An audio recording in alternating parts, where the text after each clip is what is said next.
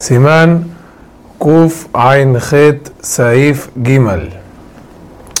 Una persona que está en un jardín con árboles frutales y quiere comer frutas de todos los árboles que hay ahí o de algunos, al decir verajá por uno, por una fruta de un árbol, incluye a todos los árboles. Todo esto es siempre y cuando tenía en mente comer de todos los árboles. Hay quienes dicen que todo esto está dicho solamente en un caso que el jardín está rodeado con paredes o cercado, porque de esa manera se considera un solo lugar el jardín.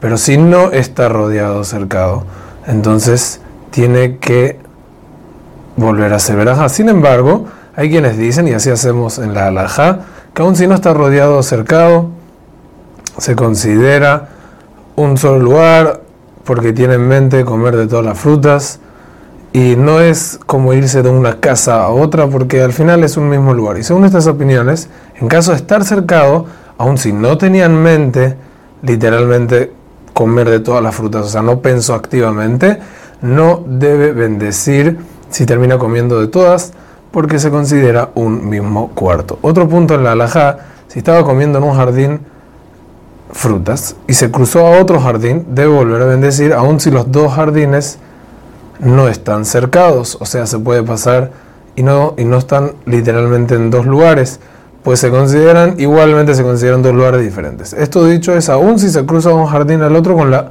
fruta del primero en la mano, igual debe bendecir.